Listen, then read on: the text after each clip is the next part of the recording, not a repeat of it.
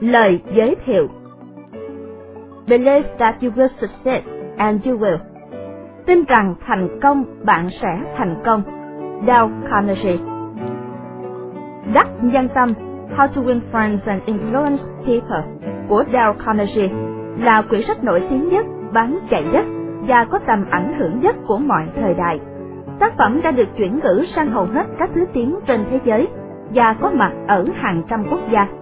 Đây là quyển sách duy nhất về thể loại self-help, liên tục đứng đầu danh mục sách bán chạy nhất Best-selling Books do báo The New York Times bình chọn suốt 10 năm liền.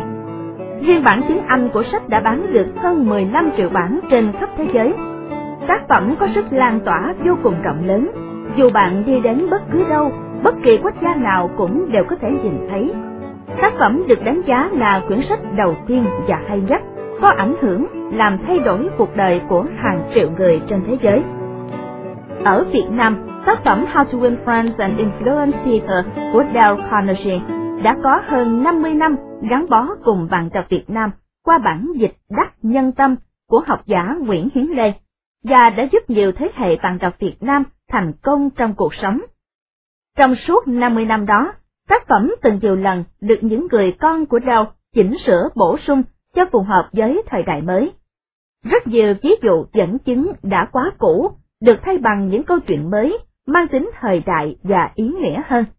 Và đó cũng chính là mong muốn của Dale Carnegie lúc sinh thời. Ông vẫn hằng mong tác phẩm của mình có một sức sống hợp với thời đại và ngày càng lan tỏa, phát triển mãi. Chính vì sự cập nhật mới của tác phẩm cũng như khát khao mang đến cho độc giả Việt Nam một tác phẩm thật sự giá trị về nghệ thuật giao tiếp và chinh phục lòng người. First News đã quyết định mua bản quyền ấn bản mới nhất và biên dịch lại tác phẩm nổi tiếng này. Đắc nhân tâm How to Win Friends and Influence People được First News mua bản quyền của nhà xuất bản Simon Schuster của Mỹ. Đây là bản dịch đầu tiên và duy nhất ở Việt Nam từ trước đến nay, có bản quyền từ nhà xuất bản gốc và được sự đồng ý của gia đình Dale Carnegie. Cũng như nhiều người đã từng chiêm nghiệm và thành công nhờ những triết lý trong quyển sách này, ông Phạm Phú Ngọc Trai, chủ tịch và là tổng giám đốc PepsiCo Đông Dương, đã chia sẻ cảm nhận sâu sắc của mình như sau. Đắc nhân tâm không đơn thuần là cách cư xử chỉ để được lòng người. Đó là một trong những nhận thức hình thành nên dân cách con người theo những chuẩn giá trị được đa số đồng ý và chia sẻ. Trong cuộc sống, đắc nhân tâm thể hiện qua sự quan tâm, tôn trọng những người quanh ta và xã hội mình đang sống. Trong kinh doanh, nó thể hiện sự công bằng, gọi là fairness, và tư duy cùng thắng win-win, trách nhiệm với cộng đồng, với xã hội, qua sự đóng góp của bản thân từng con người và doanh nghiệp. Hiểu theo đắc nhân tâm sẽ không còn là sự cố gắng làm hài lòng, hoặc là ban phát, mà chính là thước đo dân cách, là bổn phận và là trách nhiệm của những người quản lý và doanh nghiệp đó. Không còn nữa khái niệm giới hạn đắc nhân tâm là nghệ thuật thu phục lòng người, là làm cho tất cả mọi người yêu mến mình. Đắc nhân tâm của thời đại mới, đòi hỏi sự hiện diện của cái tâm, cái tầm và cái tài trong mỗi người chúng ta. Đắc nhân tâm trong ý nghĩa đó cần được thụ đắc bằng sự hiểu rõ bản thân, thành thật với chính mình, hiểu biết và quan tâm đến những người xung quanh, để nhìn ra và khơi gợi những tiềm năng ẩn khuất nơi họ giúp họ phát triển lên một tầm cao mới. Đây chính là nghệ thuật cao nhất về con người và chính là ý nghĩa sâu sắc nhất đúc kết từ những nguyên tắc dặn của Dale Carnegie. Đồng cảm với mục đích tốt đẹp của First News và mong muốn góp phần phát triển nét văn hóa ứng xử đắc nhân tâm ở Việt Nam. Trường Doanh nhân đắc nhân tâm, đại diện chính thức của tổ chức Dow Carnegie tại Việt Nam, đã đồng hành với First News để giới thiệu quyển sách đầu tiên và hay nhất mọi thời đại về nghệ thuật giao tiếp và ứng xử. Quyển sách đã từng mang đến thành công và hạnh phúc cho hàng triệu người trên khắp thế giới. Chân thành chúc các bạn sẽ tìm được những điều bổ ích và thành công với quyển sách đặc biệt này. First News Tác phẩm Đắc Nhân Tâm Tác giả Dale Carnegie Tủ sách First News, nhà xuất bản trẻ. Quyển sách đầu tiên và hay nhất của mọi thời đại đưa bạn đến thành công. Sách nói do tuổi trẻ online thực hiện, được thể hiện qua giọng đọc của Ái Hòa và Xuân Khoa.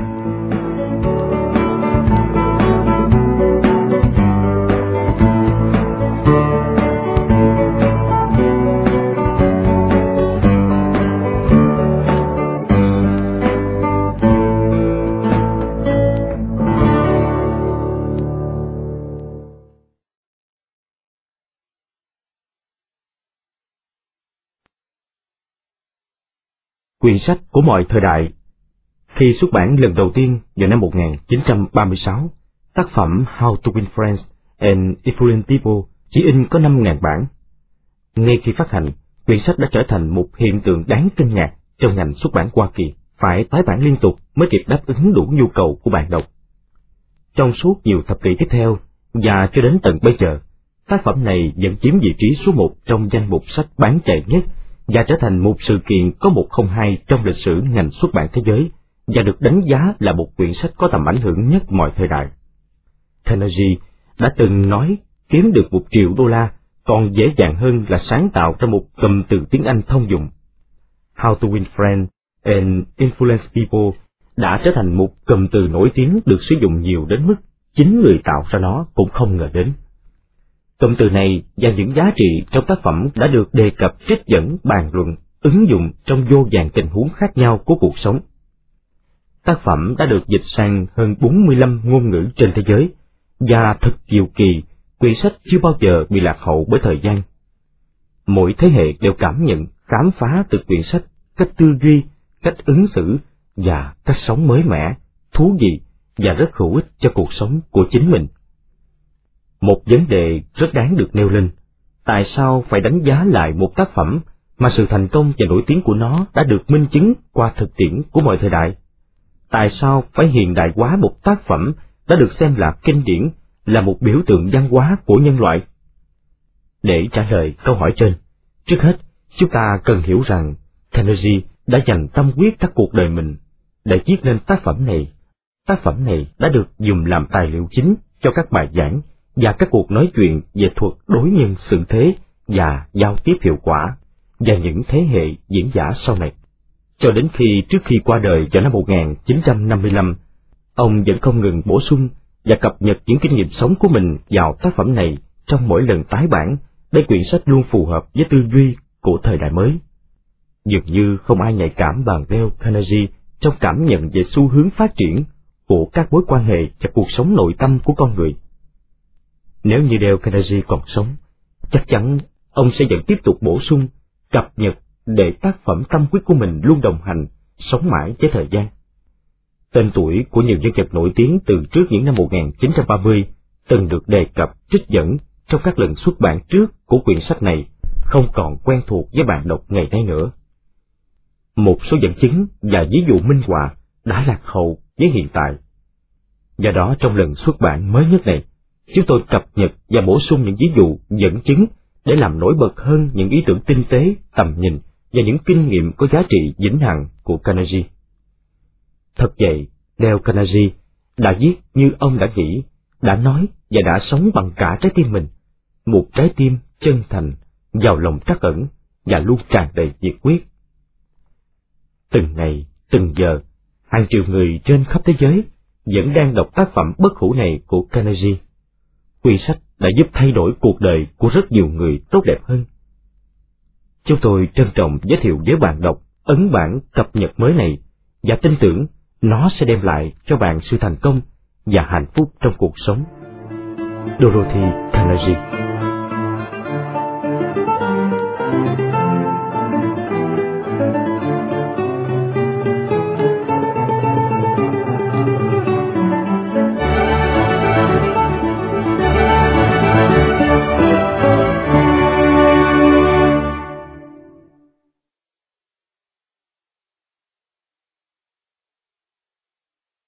Lời tác giả Dale Carnegie Đắc nhân tâm ra đời như thế nào? Trong 35 năm đầu thế kỷ 20, các nhà xuất bản ở Mỹ đã in trên 200.000 đầu sách khác nhau. hầu hết chúng đều nhàm chán và thất bại về doanh thu. Giám đốc của một trong những nhà xuất bản lớn nhất trên thế giới cho tôi biết rằng, dù nhà xuất bản của ông đã có những 75 năm kinh nghiệm, song vẫn thất bại 7 trên 8 đầu sách đã in trong năm. Như vậy, tại sao tôi vẫn còn quyết tâm viết cuốn sách này, và sau khi hoàn tất, tôi còn tâm đắc đọc đi đọc lại rất nhiều lần. Từ năm 1912, tôi giảng dạy nghệ thuật kinh doanh ở New York. Ban đầu với kinh nghiệm thực tế, tôi dạy học viên cách diễn thuyết trước công chúng. Sau đó tôi nhận thấy các học viên cần được hướng dẫn cách diễn đạt hiệu quả, đặc biệt là nghệ thuật ứng xử với con người, trong kinh doanh cũng như giao tiếp xã hội hàng ngày. Tôi nghĩ rằng chính bản thân tôi cũng cần phải tự nhìn lại mình. Suy nghiệm về thời gian đã qua, tôi tự nhận thấy bản thân đã có rất nhiều lần xử sự thiếu tế nhị. Nếu như cách đây 20 năm mà được đọc một quyển sách dạy cách ứng xử tốt, thì có lẽ tôi đã khác đi rất nhiều. Cư xử sao cho đẹp lòng người, nhưng lại không thiệt phần mình, là cả một nghệ thuật. Điều đó đòi hỏi sự nhạy cảm tinh tế trong giao tiếp hàng ngày, đặc biệt là trong quan hệ kinh doanh. Điều này đúng với tất cả mọi người thuộc mọi tầng lớp, giai cấp trong xã hội. Theo một nghiên cứu được tiến hành với sự bảo trợ của Viện Carnegie, thì ngay cả trong lĩnh vực kỹ thuật công nghệ, thành công về tài chính của một người thường chỉ có 15% là do khả năng chuyên môn. 85% còn lại tùy thuộc vào nhân cách, sự khéo léo tế nhị trong giao tiếp và khả năng quản lý lãnh đạo. Có trên 1.500 kỹ sư đã đến với các lớp học do tôi giảng dạy tại câu lạc bộ các kỹ sư Philadelphia và Viện Kỹ thuật Điện Hoa Kỳ. Lý do họ đến với lớp học này là vì họ nhận ra rằng những người được trả lương cao nhất trong ngành cơ khí lại không phải là những người thông thạo nhất về máy móc, mà chính là những người có trình độ kỹ thuật kết hợp với khả năng giao tiếp thông minh và tinh tế, có khả năng lãnh đạo, biết khơi dậy lòng nhiệt tình và biết động viên mọi người một cách tốt nhất. Rockefeller đã từng nói rằng, nếu có thể mua được khả năng đối dân xử thế, thì tôi sẵn sàng dốc hết hầu bao của mình, vì đây chính là điều quan trọng hơn bất cứ điều gì khác trên đời. Cách đây khá lâu, trường đại học Chicago và các trường của Hội Công giáo Mỹ đã tiến hành một cuộc thăm dò trong hai năm với 156 câu hỏi, để tìm hiểu xem những người trưởng thành muốn học hỏi điều gì nhiều nhất. Trong danh sách đó có những câu như Công việc và nghề nghiệp của bạn là gì? Mối quan tâm của bạn là gì? Thời giờ rảnh bạn làm gì? Thu nhập của bạn ra sao? Những sở thích và ước mơ của bạn là gì? Những vấn đề khó khăn của bạn trong cuộc sống? Ngoài công việc học tập bạn quan tâm đến điều gì nhất? Kết quả của thăm dò cho thấy mọi người quan tâm nhiều nhất đến sức khỏe. Tiếp theo đó là cách ứng xử sao cho họ được người khác quý trọng, tin tưởng và nghe theo. Với mong muốn huấn luyện đào tạo những học viên ở Meriden, một khóa học về nghệ thuật giao tiếp ứng xử, những giảng viên đã cố gắng tìm kiếm một vài quyển sách để có thể làm tài liệu giảng dạy. Nhưng thật ngạc nhiên là không hề có một quyển sách nào được viết về đề tài này cả. Không thể tìm đâu ra một cuốn sách để làm giáo trình, thế là tôi bắt tay vào viết một quyển sách như vậy.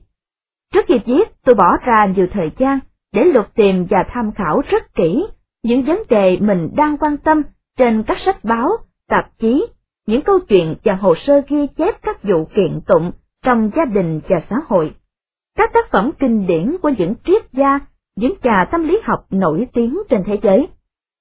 Thậm chí tôi còn thuê cả một nhà nghiên cứu chuyên nghiệp dành ra hơn một năm rưỡi trời để tìm đọc tất cả những gì có trong các thư viện mà tôi đã bỏ sót, đào bới trong những bài học về tâm lý, ra soát hàng trăm bài báo, tìm kiếm không biết bao nhiêu là tiểu sử, với nỗ lực tìm hiểu các cách mà các nhà lãnh đạo kiệt xuất của mọi thời đại đã đối xử với những người xung quanh họ như thế nào. Bên cạnh đó, chúng tôi cũng đọc về gương thành công của nhiều nhân vật xuất chúng như Julius Caesar, Thomas Edison, Tôi còn nhớ chỉ riêng một mình Theodore Roosevelt, chúng tôi đã tìm đọc tới hơn 100 bài tư liệu về cuộc đời của ông. cá nhân tôi đã trực tiếp phỏng vấn rất nhiều người đã thành công. Trong đó có những nhân vật nổi tiếng thế giới thuộc nhiều lĩnh vực, như nhà phát minh vĩ đại Marconi, Edison, nhà lãnh đạo chính trị xuất chúng như Franklin D. Roosevelt, James Foley, nhà kinh doanh tài năng Owen D. John, ngôi sao màn bạc Clark Gable, hay là Mary Pickford, nhà thám hiểm Martin Johnson, để rồi cố tìm ra những bí quyết thành công mà họ đã ứng dụng trong cách đối nhân xử thế. Từ tất cả những tài liệu thu được, tôi đã chuẩn bị một bài viết ngắn có tên là Đắc Nhân Tâm, nghệ thuật đối nhân xử thế và thu phục lòng người. Bài viết này chỉ ngắn ở giai đoạn đầu, nhưng không lâu sau đó được phát triển thành một bài giảng kéo dài trong vòng một tiếng rưỡi đồng hồ. Khi kết thúc bài giảng, tôi đề nghị các học viên thể nghiệm những kinh nghiệm, những nguyên tắc mà họ đã học vào trong công việc và cuộc sống của họ. Và khi quay trở lại lớp trong buổi học sau, mỗi học viên sẽ trình bày những trải nghiệm và kết quả mà họ đạt được. Tôi đã thật sự bất ngờ, thú vị và đồng cảm với những câu chuyện xúc động và những điều bổ ích mà các học viên kể lại. Đây không phải là một quyển sách bình thường, nằm lặng yên trên giá, nó trưởng thành theo thời gian, như sự phát triển của một đứa trẻ. Nó lớn lên và phát triển, vượt ra khỏi những kinh nghiệm của hàng triệu người qua các thời đại đầy biến động của rất nhiều nền văn hóa khác nhau. Lúc khởi đầu cách đây nhiều năm, chúng tôi đã in những nguyên tắc ứng xử đó trên một tấm thẻ, bằng kích cỡ của một tấm bưu thiếp. Một năm sau đó thì chúng tôi đã phải in trên một bưu thiếp lớn hơn, sau đó thì là một tờ giấy khổ lớn. Dần dần những nguyên tắc đó cứ tăng lên và được in thành một loạt những quyển sổ tay nhỏ. Sau 15 năm nghiên cứu và trải nghiệm, quyển sách này chính thức được hoàn thiện và ra đời. Những điều được trình bày trong quyển sách này không chỉ đơn thuần là những lý thuyết hay là những lý luận cảm tính, chủ quan. Những kinh nghiệm này thật sự có một phép lạ và đã từng làm thay đổi cuộc đời của rất nhiều người ứng dụng đó. Trong lớp học của tôi có một vị giám đốc, quản lý 314 nhân viên. Trước đây ông thường xuyên ép buộc và chỉ trích trách mắng nhân viên của mình. Hầu như chẳng bao giờ ông có được thái độ dịu dàng, những lời động viên khuyến khích nhân viên. Nhưng ngay sau khi nghiên cứu những nguyên tắc được đề cập trong quyển sách, ông đã thay đổi hoàn toàn triết lý sống của mình. Mọi nhân viên trong công ty của ông như được thổi một luồng sinh khí mới, làm việc với một sự trung thành cao độ, làm nhiệt tình hăng hái và một tinh thần đồng đội mạnh mẽ. Điều mà trước đây chưa hề có. Điều tuyệt vời nhất là ông đã biến 314 con người mà ông từng xem như những kẻ chống đối, trở thành 314 người bạn thật sự của mình. Ông tự hào kể lại. Trước đây mỗi lần đến công ty, tôi chẳng hề được ai chào đón, các nhân viên thường nhìn về phía khác khi thấy tôi tới gần. Nhưng bây giờ thì tất cả thực sự đều là bạn của tôi, ngay cả người bảo vệ các cổng cũng chào tôi một cách rất thân mật.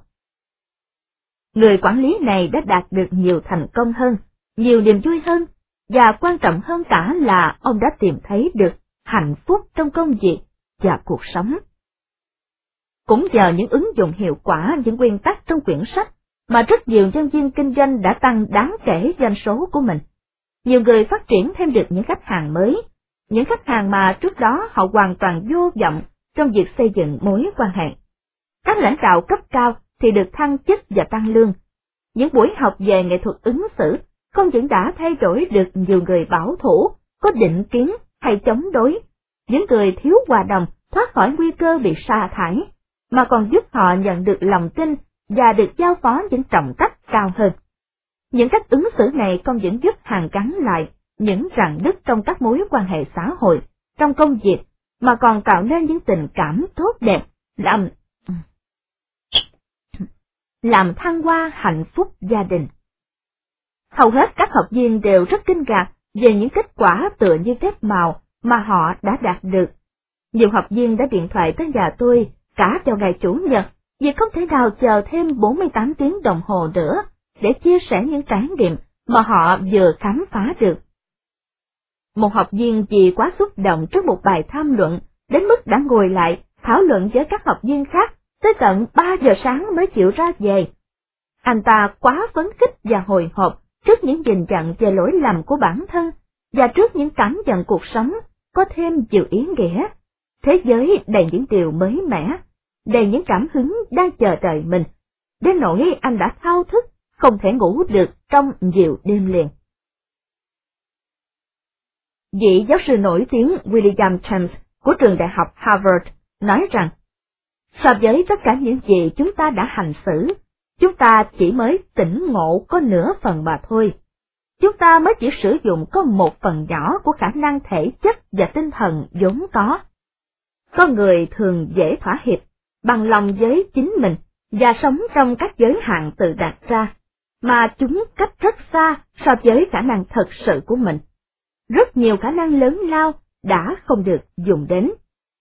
Và mục đích duy nhất của quyển sách này là giúp các bạn phát hiện, phát triển và tận dụng những tiềm năng đang còn ngủ yên, chưa được khai thác trong chính con người bạn. Theo tiến sĩ John Hepburn, nguyên hiệu trưởng trường đại học Princeton, thước đo sự giáo dục của một con người chính là khả năng ứng xử của anh ta trước những tình huống của cuộc sống. Nếu như bạn đọc xong ba chương đầu của quyển sách mà vẫn chưa cảm thấy mình tiếp nhận được những kiến thức và kinh nghiệm tốt hơn để ứng dụng vào những tình huống thực tế cuộc sống của bạn, thì tôi xem đó là một thất bại hoàn toàn. Và như vậy thì quyển sách này không còn cần thiết cho bạn nữa, bởi vì mục đích tối thượng của giáo dục, như Herbert Spencer đã nói, không phải là kiến thức, mà là hành động. Và đây chính là một quyển sách của hành động. Dale Carnegie, 1936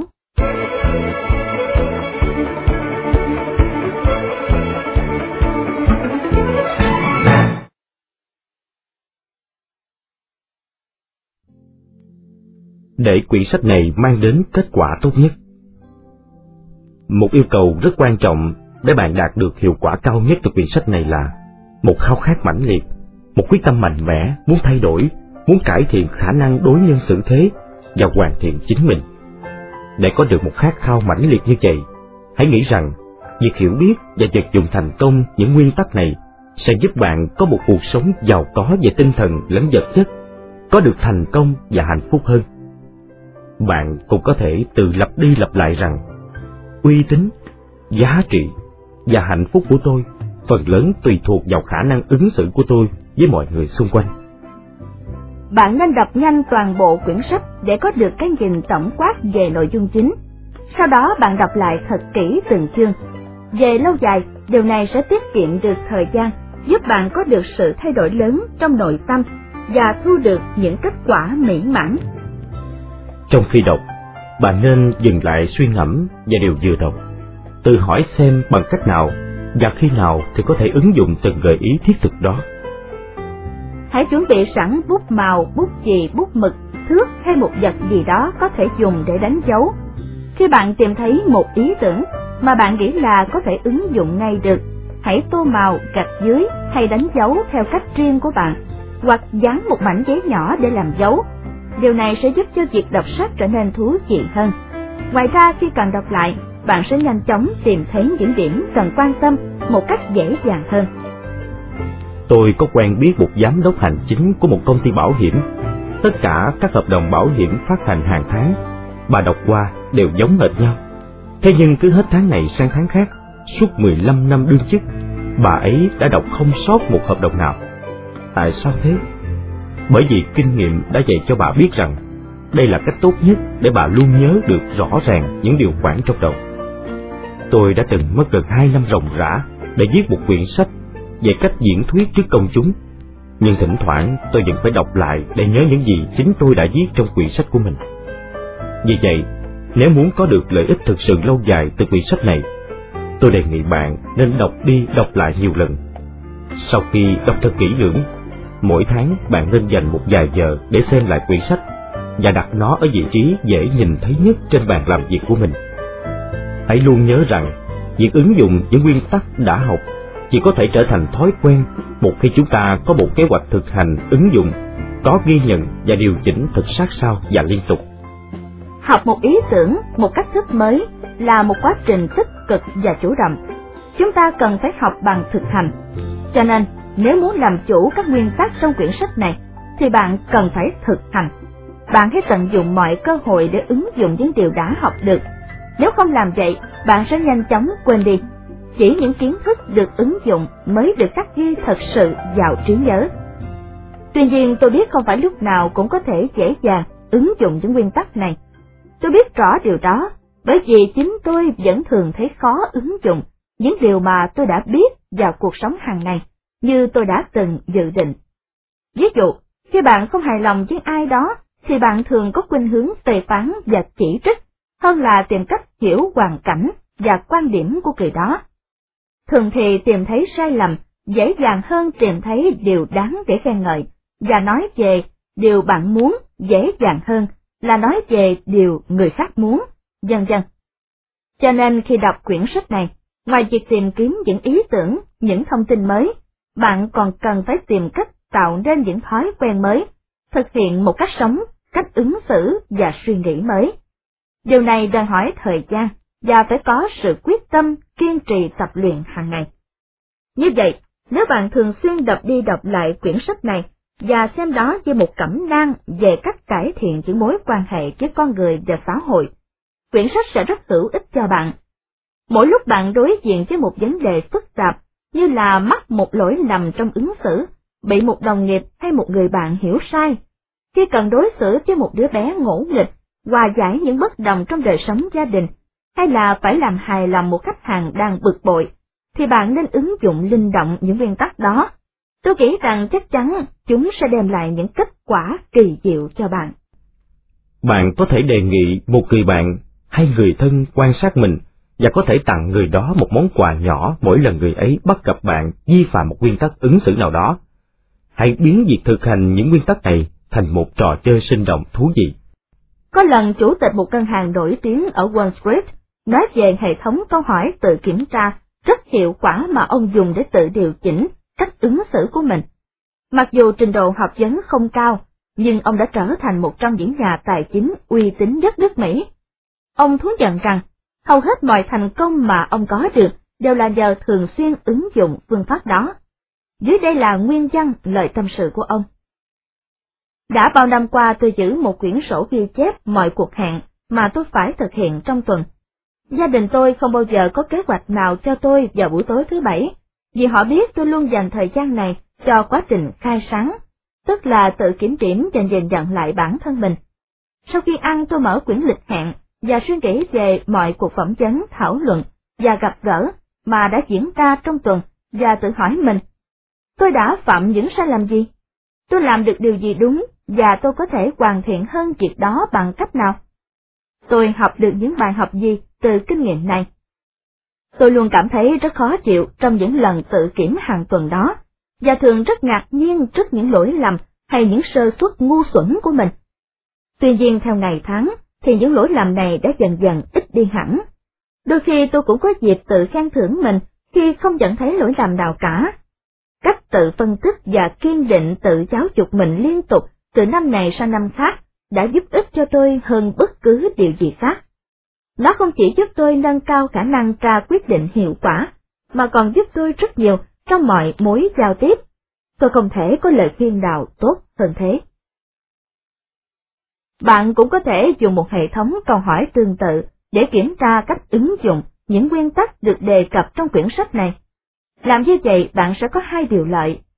Thứ nhất, bạn sẽ thấy mình tham dự vào một quá trình tự rèn luyện, tự học hỏi, tuy có chất giả nhưng rất ý nghĩa và có giá trị lâu dài với bản thân.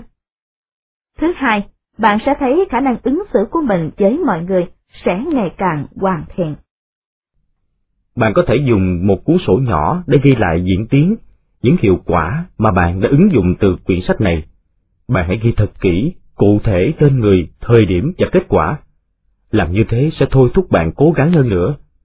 Những ghi chú này sẽ trở thành những kỷ niệm rất thú vị khi bạn ngẫu nhiên đọc lại nó trong một buổi tối thảnh thơi nào đó ở nhiều năm sau. Tóm lại, để đạt được hiệu quả tốt nhất từ quyển sách này, bạn nên phát triển niềm khao khát sâu sắc và mạnh mẽ là sẽ làm chủ cho bằng được những nguyên tắc kỳ diệu về cách ứng xử trong mối quan hệ giữa người với người. Đọc nhanh để nắm tổng quát và sau đó đọc từng chương thật kỹ trước khi đọc chương tiếp theo. Khi đọc, bạn nên thường xuyên dừng lại để chiêm nghiệm và tự hỏi xem làm thế nào để có thể ứng dụng từng nguyên tắc vào cuộc sống hàng ngày của mình. Gạch dưới mỗi ý tưởng hay và quan trọng. Đọc lại quyển sách này vào thời gian rảnh mỗi tháng.